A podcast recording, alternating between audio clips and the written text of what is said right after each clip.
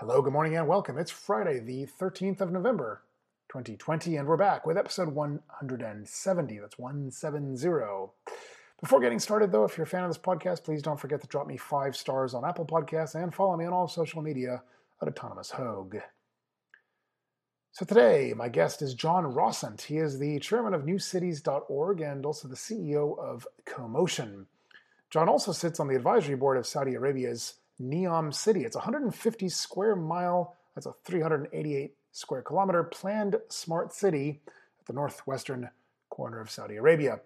Powered entirely by renewable energy and eschewing conventional transportation methods for autonomous vehicles, both land and air based alike, this then offers a tantalizing new look into the future of where Saudi Arabia plans to take itself. Anyway, we've got a 40 minute conversation, absolutely fascinating, during which John shares all of his insight on Neom while touching, of course, on his global experiences from his time at New Cities and CoMotion. So, hope you're sitting comfortably. 40 minutes with John Rossant, chairman of NewCities.org and CEO of CoMotion, begins now.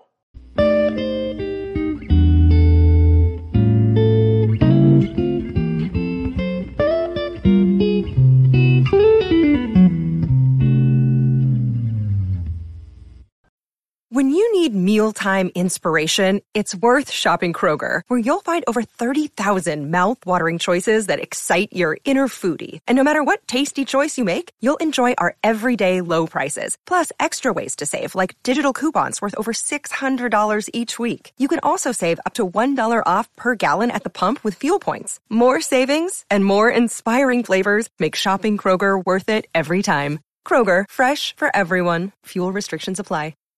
I mean, about CoMotion, um, what we're you know, it's in our DNA. I mean, I think two things uh, characterize us. One is that we uh, we are very global. I mean, and I think at our our, our big mobility events, whether uh, CoMotion LA and Los Angeles or CoMotion Miami in um, in the spring in Miami, uh, you know, I think probably about a third to almost a half of the speakers and participants come from overseas um, whether from Asia, uh, uh, Europe, all over Europe, uh, Eastern Europe, uh, Israel, of course, is yes, from a powerhouse yes. of new Mhm. mobility, as, as you're aware, Mark. Um, and I think that distinguishes us. The other thing, which uh, I think is is is we do, I guess, quite well to be modest, is that we mix public and private quite evenly. So about half the audience, half the speakers come from the public sector, and about half from the private. So, you know, there'll be heads of departments of transportation or ministers of transport, but also uh, startups and OEMs and things like that. I mean, we very much believe that the future of mobility and uh, and transportation depend on uh, a very vibrant collaboration between public and private. And I think that that those kinds of partnerships are going to just increase in the future. Um, and it's it's yeah, and I think it's sort of how we see mobility developing. I mean, if you think of cities, and we you know we came to mobility from cities. I'm the head of the New Cities Foundation. Um, I, I was literally about to ask you: Is this how it segued to new cities, and then it, uh, and then Well, obviously Neom? yeah. I can't wait to hear more about Neom. well, it began with cities. So, New Cities Foundation is based in Montreal. We used to be based in Paris, and we look at city building around the world and urban planning and what, and basically the impact of technology on cities. And we were founded around 11 years ago. Um, we have uh, a lot of members ranging from you know big companies like uh, Google and um, and and and, and, and uh, uh, Ericsson, et cetera, to uh, Engie in France, to a lot of startups, et cetera. So when you look at cities, you very quickly begin to look at the mobility and transportation piece. So I think we, you know, quite early on, I mean, one of our first projects about a decade ago was, in fact, with the city of San Jose Hmm. uh, here in California, and we linked San Jose uh, with Ericsson in Sweden, big telecom company. Yep. Uh, Waze, which at that point was a startup, it had not been purchased by Google yet. for several billion dollars. Mm-hmm. And the, it was a one year project looking at how social media, this is, this is a decade ago, so it was quite early on, how social media could improve commuting um, and the experience of commuting. And it was, it was quite an interesting study, a lot of, lot of kind of crunching data, etc. Um, and about seven or eight years ago, a funny thing happened, and that was Google started to invest very massively in um, driverless mobility and autonomous mm-hmm. mobility, as you you have uh, uh, very well followed. You know that would that it began in Uber X, which is their moonshot program, uh, and then that obviously over the years morphed into Waymo, which is uh, one of the big AV players. But at the time, Google was kind of just starting out, and they were really interested to understand how autonomy, autonomous mobility would fit into an urban context.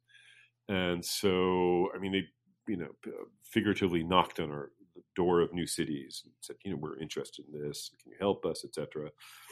And so, Google became a member of our foundation around eight years ago or so.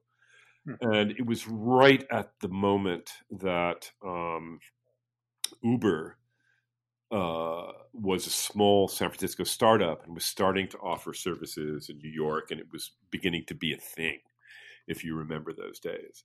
Mm-hmm. And I think it was it was those two things, sort of Google autonomous vehicles plus uh, you know this this this this new startup called Uber, which could deliver a black black car to you in a few you know a few minutes, cheaper than a taxi cab in New York, which which is where I was living. And I think we realized that something was very very fundamental was beginning to shift in the universe of mobility and transportation that would uh, you know between autonomy, ride hailing, connected mobility. Um, and I, we felt that this is something so important for cities and that cities everywhere around the world would be be be extremely impacted by this. So we decided to look at it more closely um, as a foundation, which looks at cities. We we we had an existential need to stay on top of this development, and so we kind of collectively said to ourselves, "Why don't we um, make a conference put together a conference inviting the you know 100 or 150 smartest people in the world who think about the future of, of urban mobility. And uh, Google loved that idea. And, and so we had actually a first convening of a conference that we called Cities on the Move, the future of urban mobility. We had the first one in Mountain View at Google. And people, you know, there were about 120 people. They came from you know, Europe, around North America, and it was fascinating because it was one of the first gatherings where people working in autonomy were exchanging with people working in battery electric, with public sector officials. Uh, I think, um, and so it was. It was just a great discussion, and we realized that we had to kind of double down on this. And we had another gathering a year later in um, Tokyo. In sorry, in uh, London and then in Tokyo, and um, and then we started looking more closely, frankly, uh, at the landscape in Los Angeles in Southern California because uh, Eric Garcetti, the mayor of Los Angeles, still the mayor of Los Angeles, uh, had promulgated, had published something called the Mobility 2035 plan which was a blueprint for future mobility and transportation in Los Angeles. And it was basically a kind of blueprint for a post-car Los Angeles, which is, you know, the very concept is amazing. Yeah. And so we came out here, we talked to Mayor Garcetti, to Seleta Reynolds, the remarkable head of the LA Department of Transportation.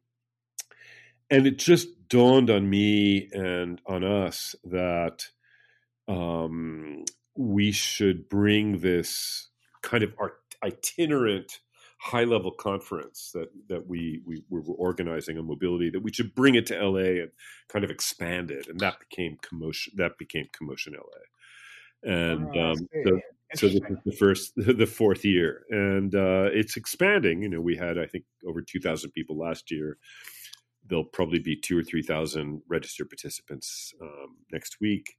It's a virtual event, unfortunately, or fortunately, I suppose. But uh, just to, just to be clear, though, New Cities and CoMotion LA are two distinct things, though, right? I mean, yes, I mean yes and no. I mean we we we say that CoMotion LA is an initiative of New Cities Foundation. Um, it's managed separately.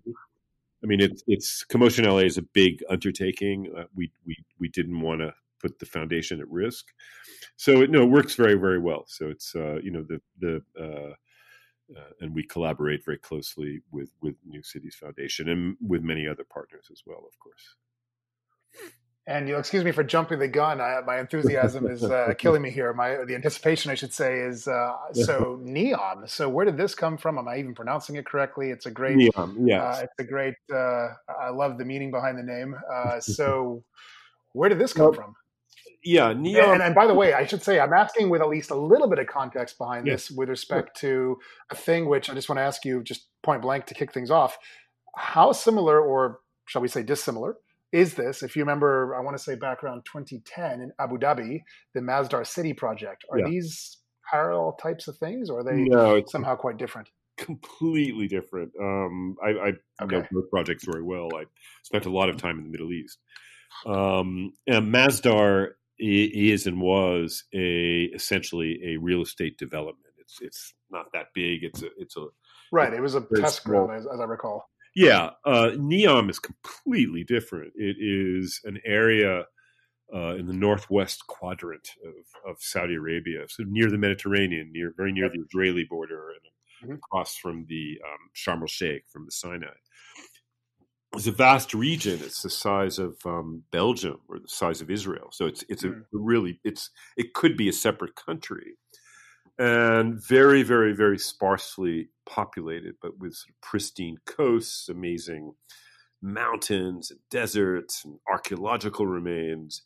And the government, uh, a few years ago of Saudi Arabia, decided that this would be a great test case for um, organizing a real 21st century economy based on um, 21st century industry, on robotics, disconnected from uh, from the oil business in the other parts of the country, uh, and it's a very very kind of dramatic, really statement. And I think it's significant for for many reasons. Um, but in, you know, as an urban specialist and someone who thinks about cities a lot, it's it's it's it's really fascinating because it's the first new city development uh, anywhere in the world that takes into account two um, important and fundamentally important meta trends. I mean, one, of course, is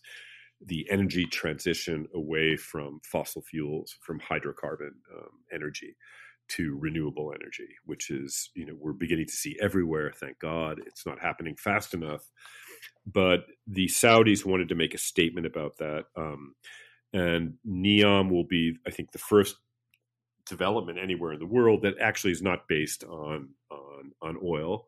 Um, it's it will be completely based on renewable energy from solar and wind.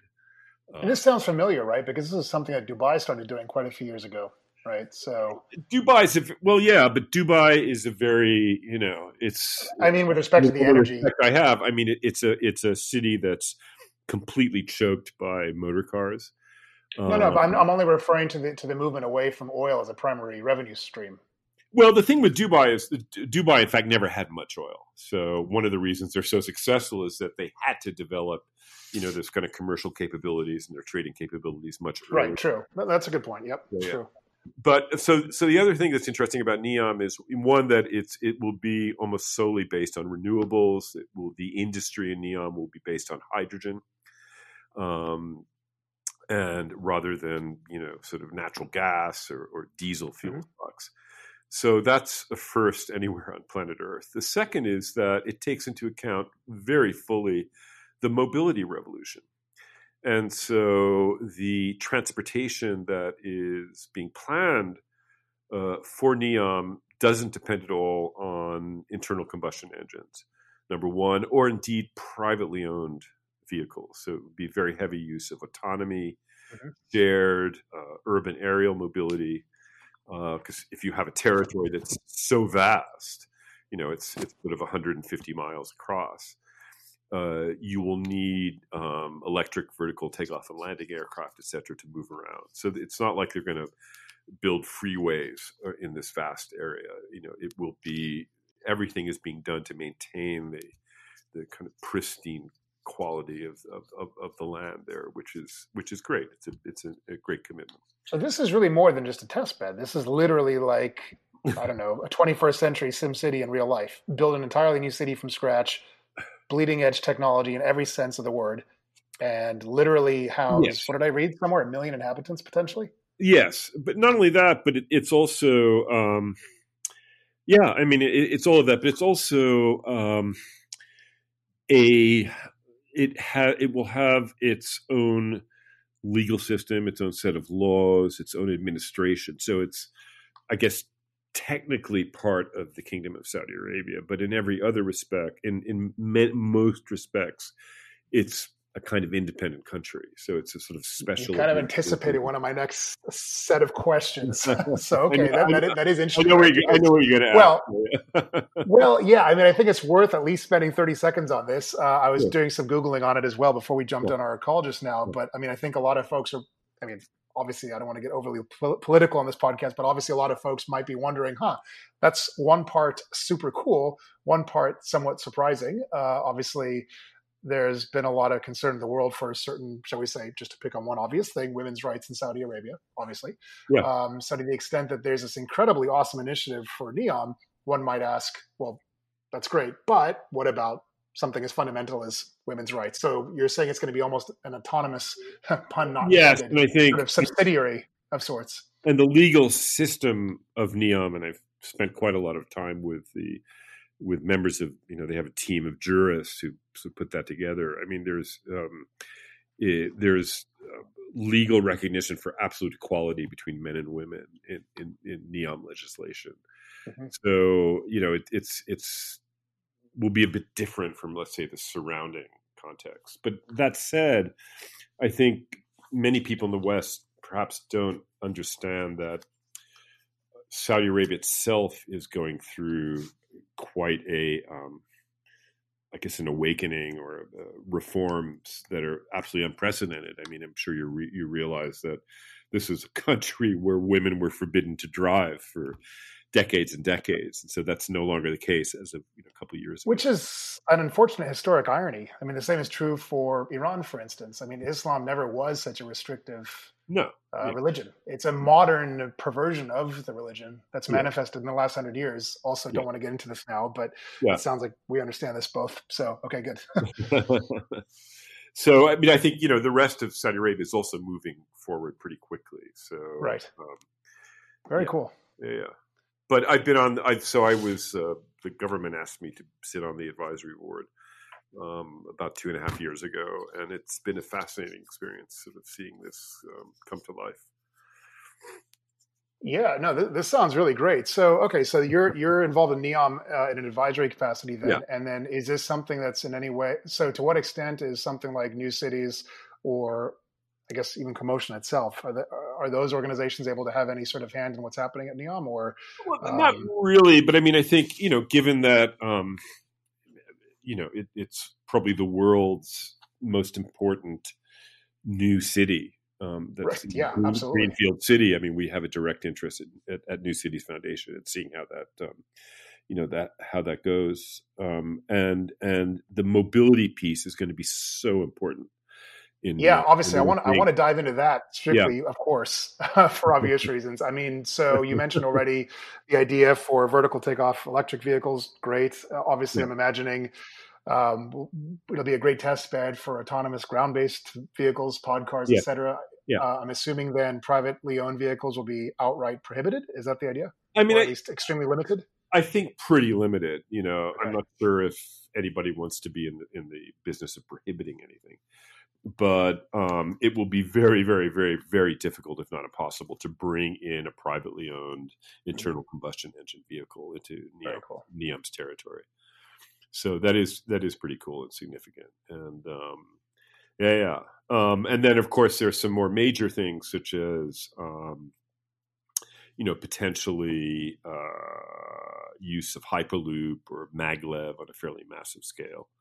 Oh yeah, um, yeah. So that that would be a great application of that. Actually, I, I saw uh, I saw a somewhat unfair, uh, sarcastic article about Hyperloop uh, testing in Las Vegas and how it was uh-huh. the world's most useless high speed rail system, carrying two people 500 meters at speeds of around 100 miles per hour. it's an ex- it's the first test. last week, yeah, with the, the, Virgin Hyperloop test. Yeah, yeah, yeah. Yeah, yeah. yeah um, but no, you're right, though. I mean, obviously, from what I understand, you said 150 square miles, Neom?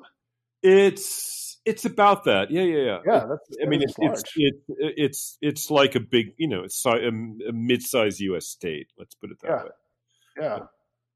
Yeah. huh. This is very cool. All yeah. right. So, and I guess the timeline I saw was something in the mid twenties, or excuse me, the mid. Uh, well, late, you know, late, there, there's a big plan called the Vision 2030 plan, right, uh, mm-hmm. in Saudi Arabia to effectively, um, you know, prioritize non-oil industries and yep. 21st century industries, etc.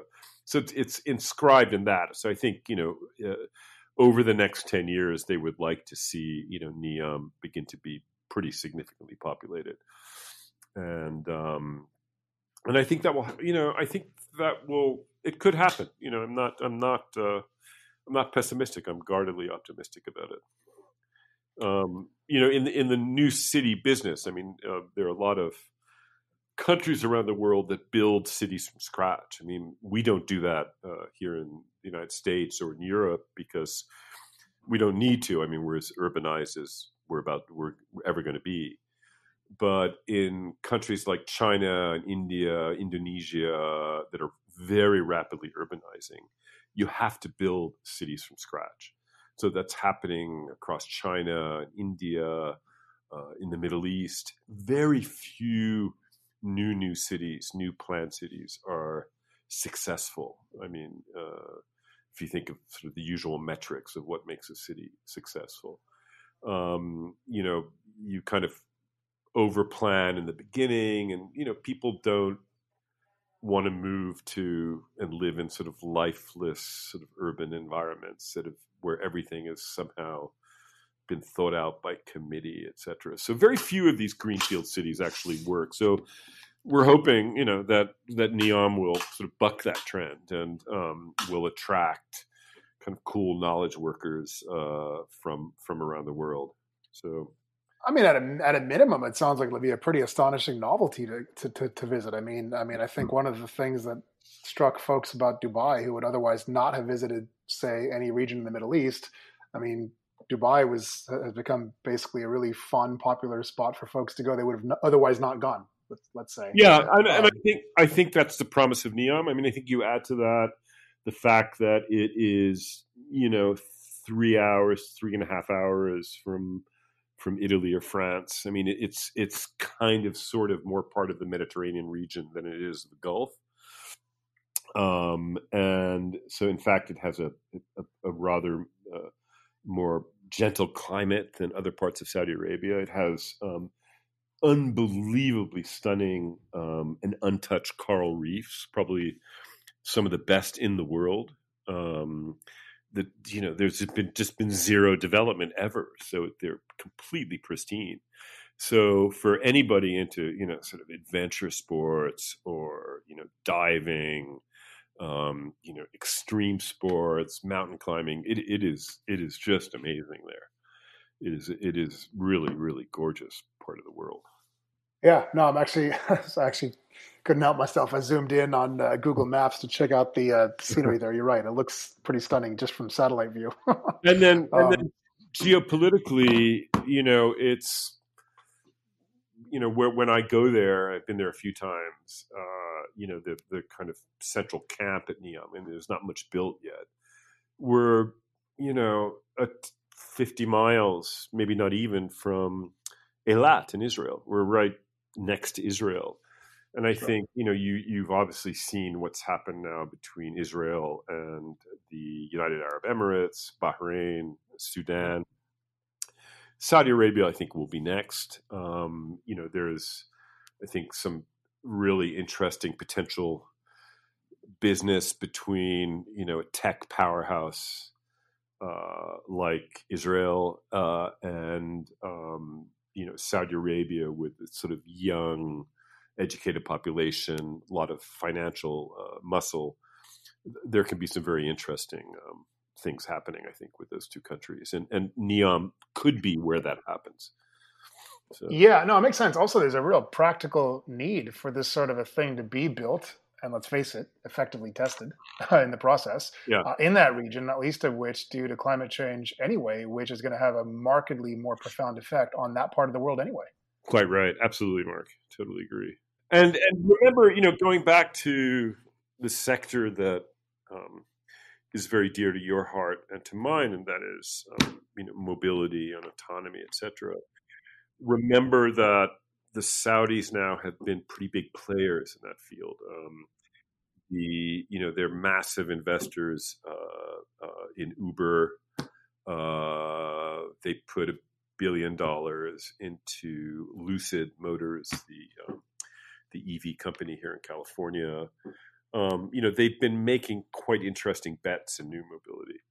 So uh, you know this, I think Neom will be where a lot of those are kind of tested out. I mean, it makes sense. If you're starting from scratch, you can effectively develop and deploy level four and level five autonomous vehicles rather more like public transit than personalized vehicles that are otherwise yeah. shared. Yeah. And I think this is a really big point that a lot of folks miss.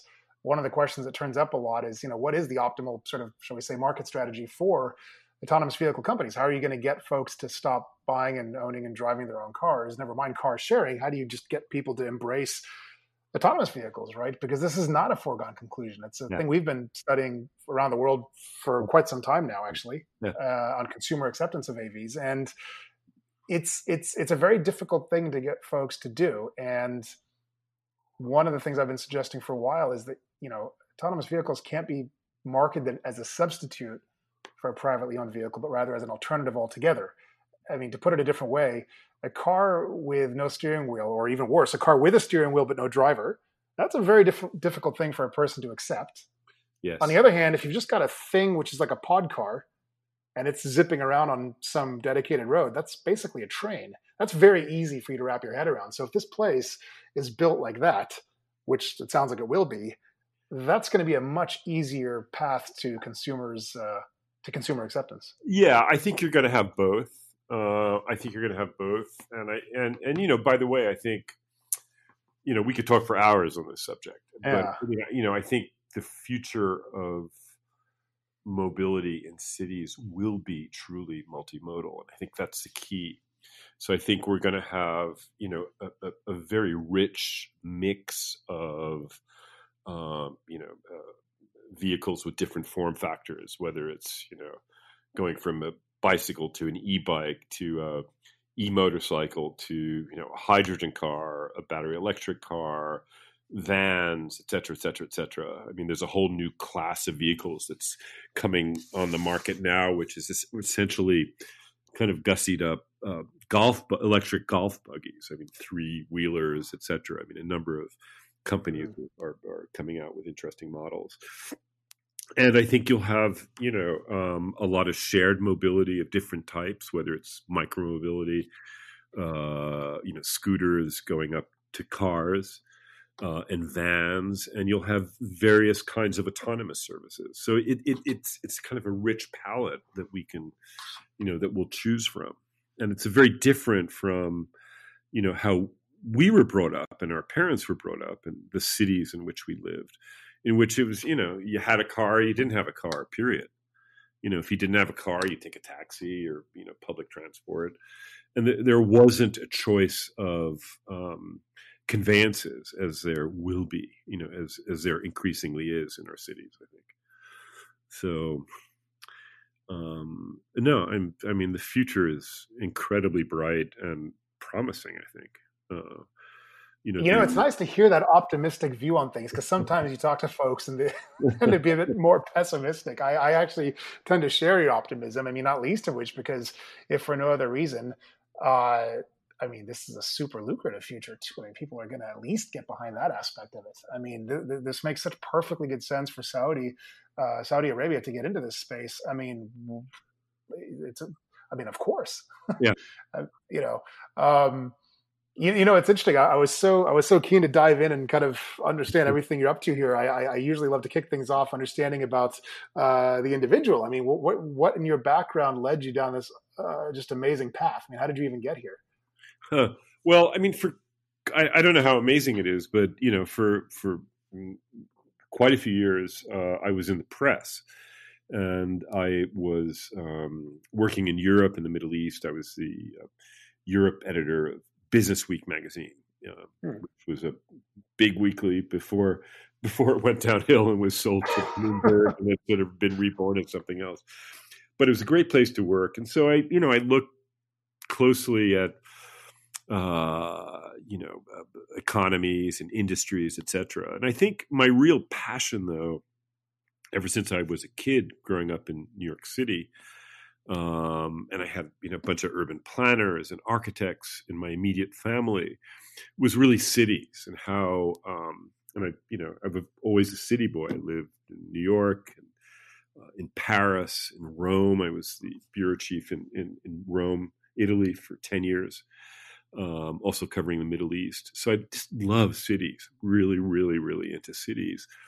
And I think you know, starting about 15 or 20 years ago, um, I had been in charge of uh, physically putting together this big annual event in Switzerland, the, the, World Economic Forum annual meeting in Davos, which is at the end of mm-hmm. January, sort of gathering of you know the, the, good, the good and the great of this world. And you know the the big thing back then was it was you know Bill Gates and then Mark Zuckerberg. It was the internet, and it was you know the the digital revolution that was really transforming everything. Um, and then we be- I began to see that the and feel that very strongly that the next big thing, in a way, would be the impact of this the digital revolution on cities that cities would be the next big thing.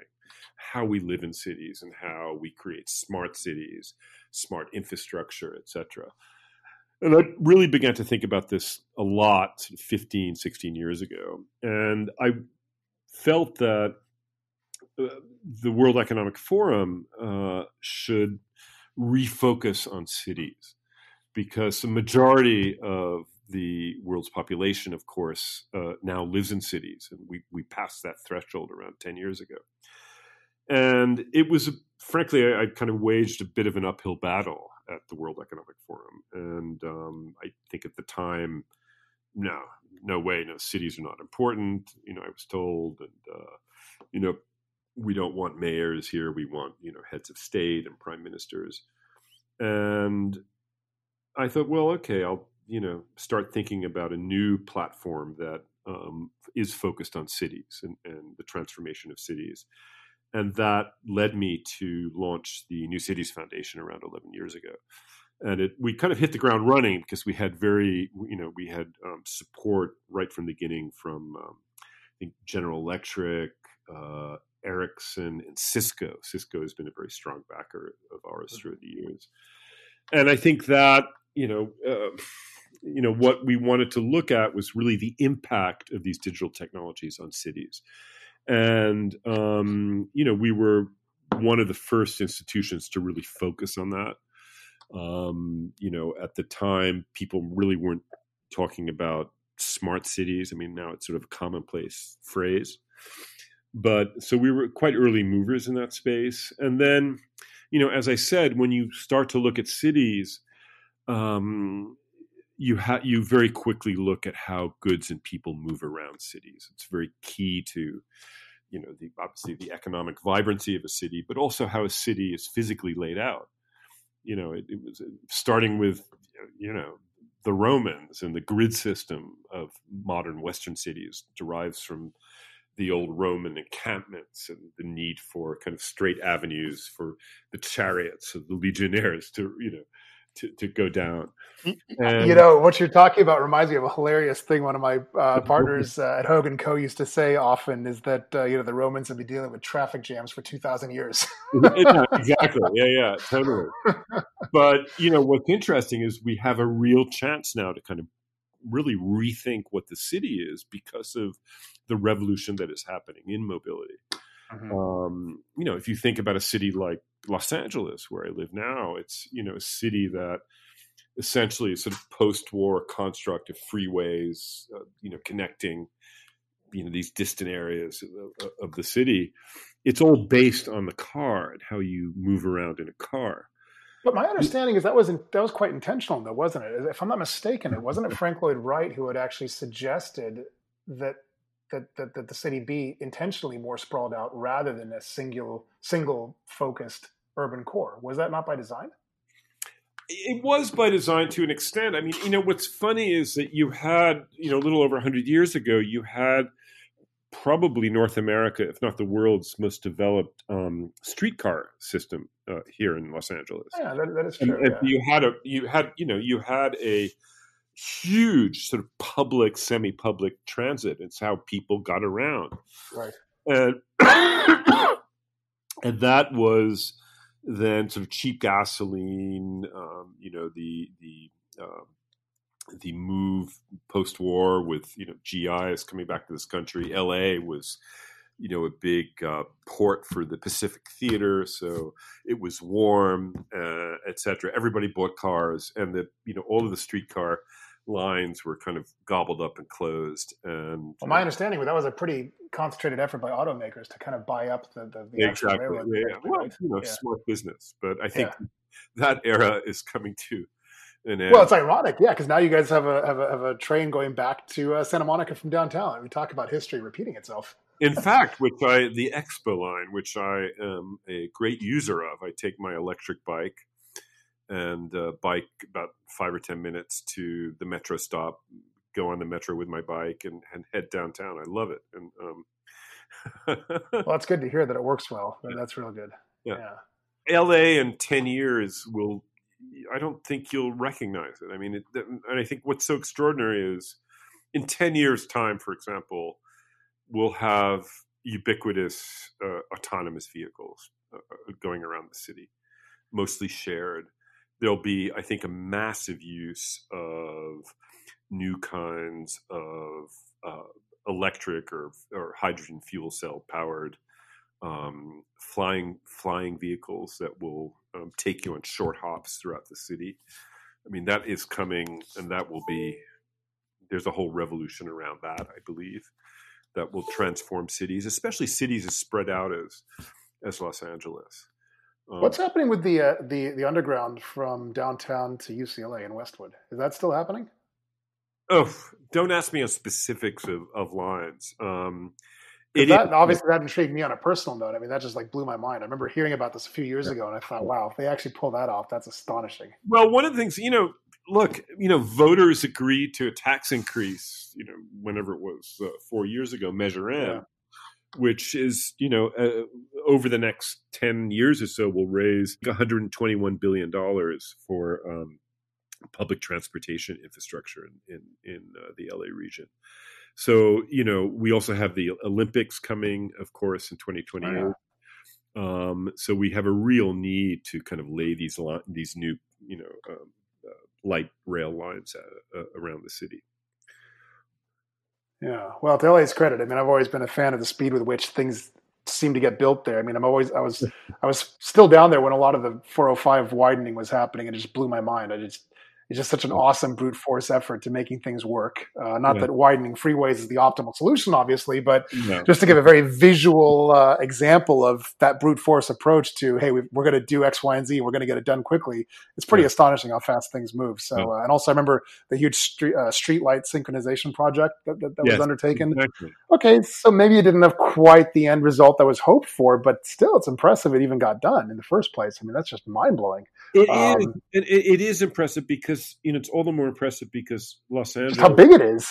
Probably more than any other urban region in the United States is so complicated from a jurisdictional point of view. You know, you Oh, have Oh, yeah. within LA County, you have 88 different municipalities, It's true. starting with, and, and you know, LA is the city of LA is the largest, but it's not the only one.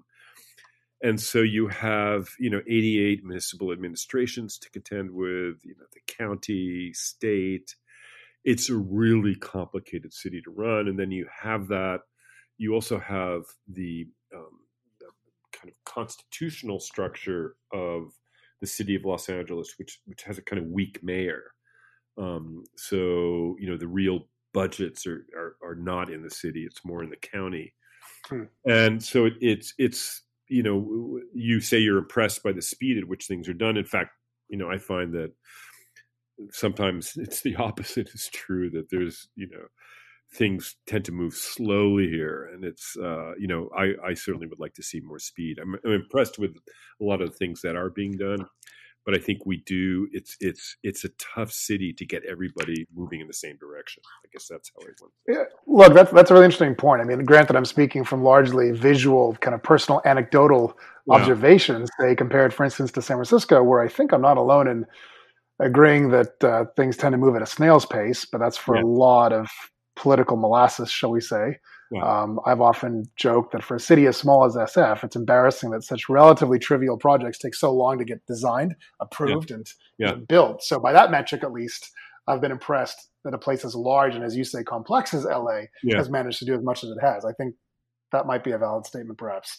Yeah. Um, but nevertheless, no, I, I see your point. Um, well, wow, you're right. We could talk about this for hours. And so, on that note, how about this? With respect for your time, uh, please know that you're welcome back at any time in the future if you'd like. And as an aside, Yeah. Uh, I would love to introduce you to, as I've mentioned, one of my partners, the transport economist, Martin Adler. I think it'd be really fantastic for you Would to get love me to- acquainted. where, where is he based martin So he's based in Amsterdam, although Yeah. I say that he's actually one time zone further still in Greece for the time being. Uh-huh. Um, but uh, yeah, so you can imagine our you know trying to sync up our ten time zone delta. He, the poor Yeah. guy is basically on Pacific time at this point. Yeah. but uh, yeah, no, I just think it'd be super cool for the two of you to connect and have a chat uh, if you'd like. And I'm happy would to love to intro. absolutely please do connect us Yeah. No, I will, absolutely. Well, cool, John. Really, really fantastic conversation. Like I said, I look forward to have you back at some future time. And um, by all means, Yeah. Absolutely, Mark. It's, it's been a delight talking to you, and I look forward to you know meeting you in the flesh. sounds good. All right, well, take care. We'll Take talk care, man. soon. Yep. Bye bye. Bye bye. And that is a wrap for today, and indeed this week. Thank you so much for listening. Until next time, have a wonderful weekend. Take care. Bye bye.